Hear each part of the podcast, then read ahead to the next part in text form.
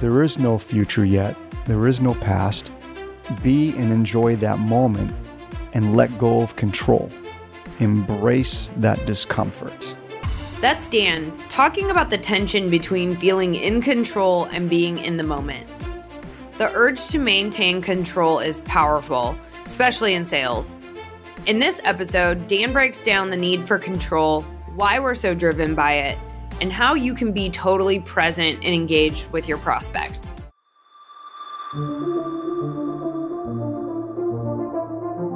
I'm Kylie Schmitz.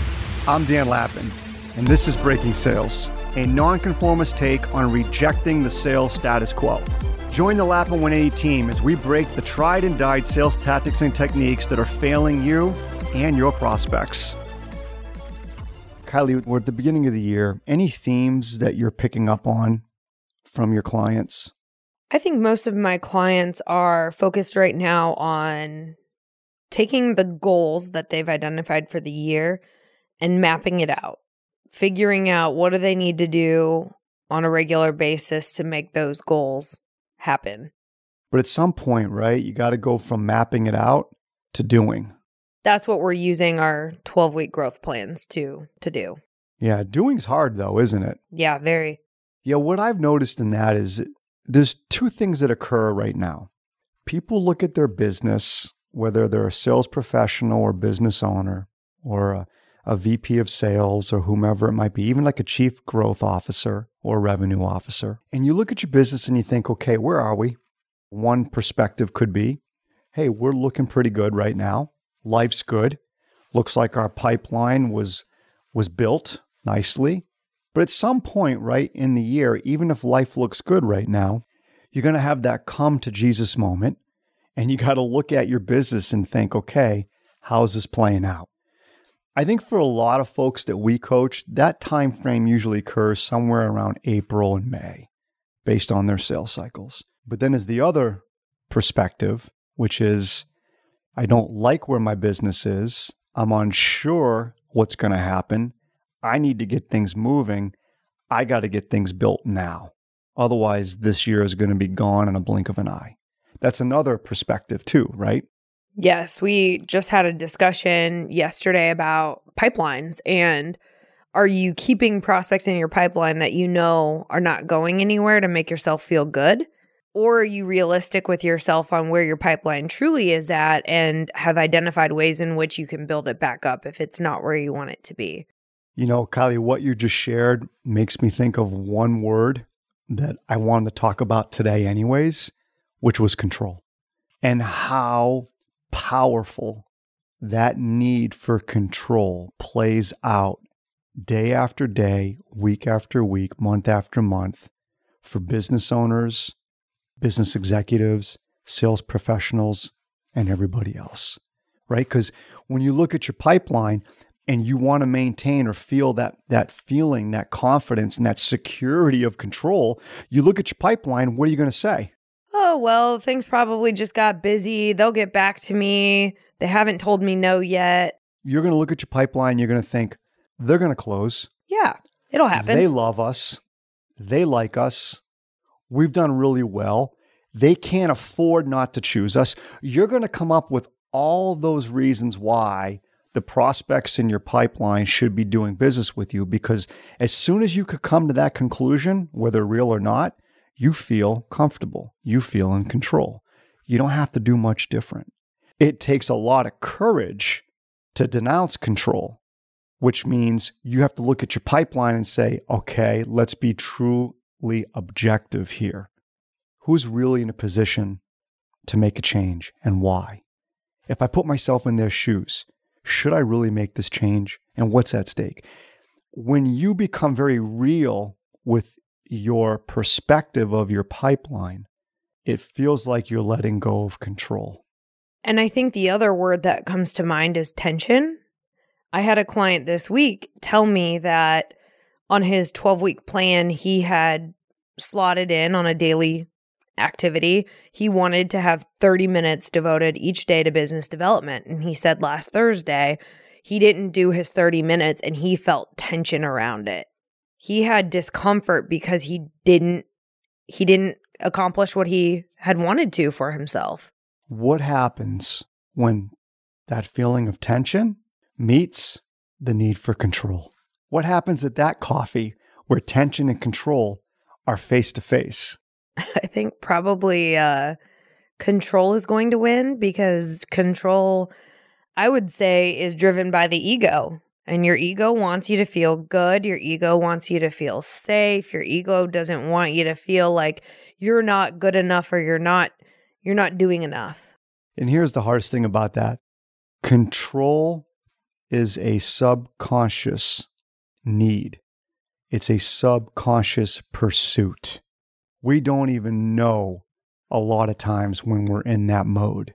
It just takes us over. You have to look at your business, whether you think your business is looking great, life is good, or you look at your business from the other perspective of, oh crap, I'm not where I want to be. I got to get things going. One of two things is going to happen. You're going to look at the actions that you could take or need to take and you're going to have to decide are you willing to give up short term control where you let go of the need to control by taking on risks, taking new actions, and trying to develop new skills?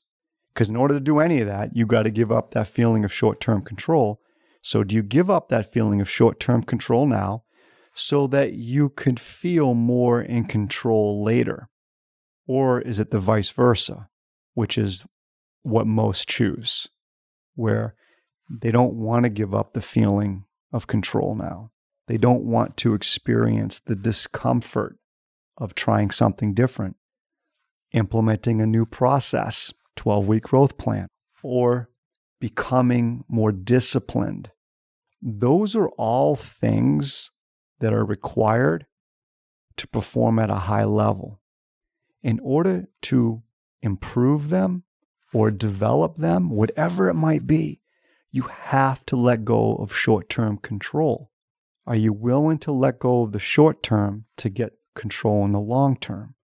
Or are you going to hold tight in the short term, avoid the opportunity to get better, avoid the discomfort of trying new things so you can continue to feel in control, knowing that at some point this year, Maybe it's April, maybe it's May, maybe it's July, I don't know. But at some point this year, because you sought early control, your business, something went boom in the night. Those prospects who told you that they were in or that they were going to make a decision this year, something happened in their business and they are not going to make a decision for change or they're going to go a different direction. And you're left with a business or a pipeline that can't sustain itself. There's no plan B in it and now you've lost complete control? For me, I I think about this as am I going to do the thing today that makes me uncomfortable that I might suck at, but I'm going to try it anyway because it could pay off dividends in the long term. And in the long term, it puts me in a better position for success because I did struggle through that process. And if I'm not willing to go through that process, I'm just going to get more of the same. And let's say one year from now, in that long term, I look back and I say, well, I wish I would have tried this, or I wish I would have done more of this, or I wish my pipeline would have been better. Can you embrace the discomfort of the short term in an effort to get better, improve your pipeline, improve your conversations, improve the viability of your business, can you embrace that discomfort in the short term so that you can secure comfort in the long term? Versus what?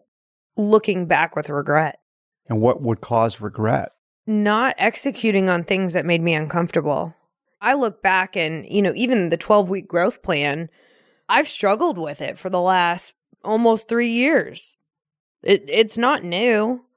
I have a revived energy around it now that I haven't always had. And I think the first time I put together a 12 week growth plan, it, it was overwhelming. And it was overwhelming because it was a bunch of new stuff I've never done before. And the risk of me failing was very high. I was trying to establish new habits that I knew were going to take a lot of willpower, and I wasn't sure I could do it. You know, Kylie, I'm experimenting. And one of the things that I'm doing is I'm journaling every day when I am trying to be deliberate in putting myself in a scenario where it feels like I lack control. So I can try to become more conscious of how I make my decisions, right? Because subconsciously, we all thrive for that feeling of control. So I want to become more conscious and deliberate on not being in control because I know if I can effectively not be in control and embrace that discomfort, I'm going to take risks. I'm going to do things different and I'm going to make myself open to new ideas and new actions. But it's not easy, right? When we get into these routines that we're in. And I want to try to avoid that. I think this is really how detachment plays out on a regular basis. You can't be attached to the outcomes. You have to be focused on the process and just have faith that if you're doing the right actions, they're going to pay off in the long run. But if you want the the results right now today in the short term, you're attaching yourself to the wrong thing. So this past 2 weeks I reread Eckhart Tolle's Power of Now for the third time. It's interesting because each time I've read it, I use a different highlighter. And it's interesting to see what I highlight versus what I highlighted in the past. One of the things, though, I took away this time that I'd never highlighted before was this concept that whatever the moment is, embrace it. It's your moment. You've made the choices leading up to that moment. Don't fight the moment. Don't make the moment the enemy.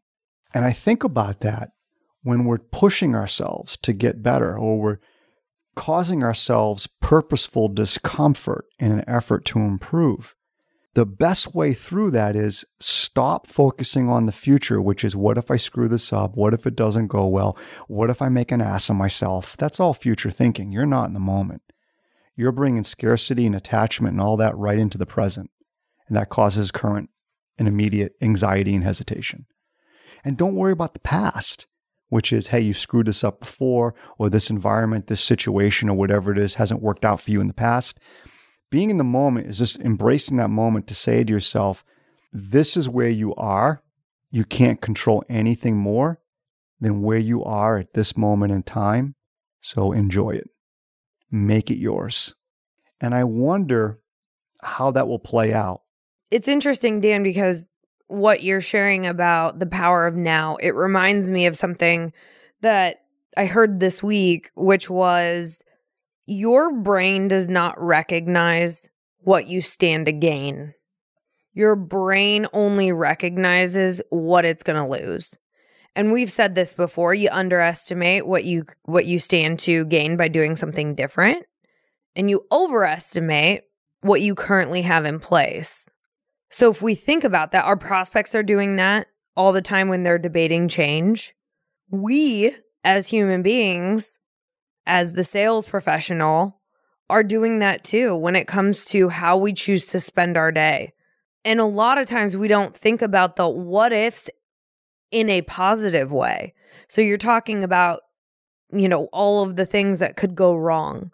But what if it goes perfectly right? What if this was the best change decision you ever made in your life? Yeah, I think a lot of stuff that we talk about, Kylie, comes full circle. Full circle is, you know what? we have a choice. We could embrace discomfort now, try new things, get better, which means we have to let go of control. All that with the idea of improvement, both in what we do and our results. But in order to do all that, we have to be willing to make mistakes. The challenge with making mistakes is we tend to look at what we will lose or what we could lose in our efforts versus what we could gain. 30, 50,000 thoughts a day. 85% of them are negative. 90% of those 85 are continuous, common negative themes. It all just is like one big cycle. And in order to break it, you just have to start to become more aware of that moment where you feel hesitation or angst. And the only way to stop that is to remind yourself there is no future yet, there is no past. Be and enjoy that moment and let go of control. Embrace that discomfort. What I was thinking about from an example standpoint was, and I don't know, I mean, you know, you you go into a conversation, you know, there's those normal routines and normal things that you do with a prospect, right? You try to read the situation, you're trying to maybe build a little rapport. Some will build more rapport or try to build more rapport than others. You know, you want to ask a few questions about their business. At the end of the day, you're hoping they're going to say something that aligns with your expertise so that you can start talking about what you do and how you can help. But somewhere along the way, right, you, you got to sit back and ask yourself, okay, what are the questions I should be asking? Not just the questions I want to ask, but the questions I should be asking. And it's usually at that point where that sense of control kicks in. Because a lot of times, those questions that you should be asking, you don't know the answers to. And those answers may not align with you making an, or advancing a sale. And so, what do you do? You pull back from the questions to avoid the answers. And you did that to maintain, maintain that control. But did that really advance the sale? No.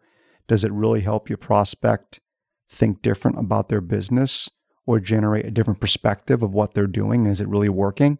No. It keeps us safe because it maintains the illusion. Yes. And it also gives us confidence when we know the answers.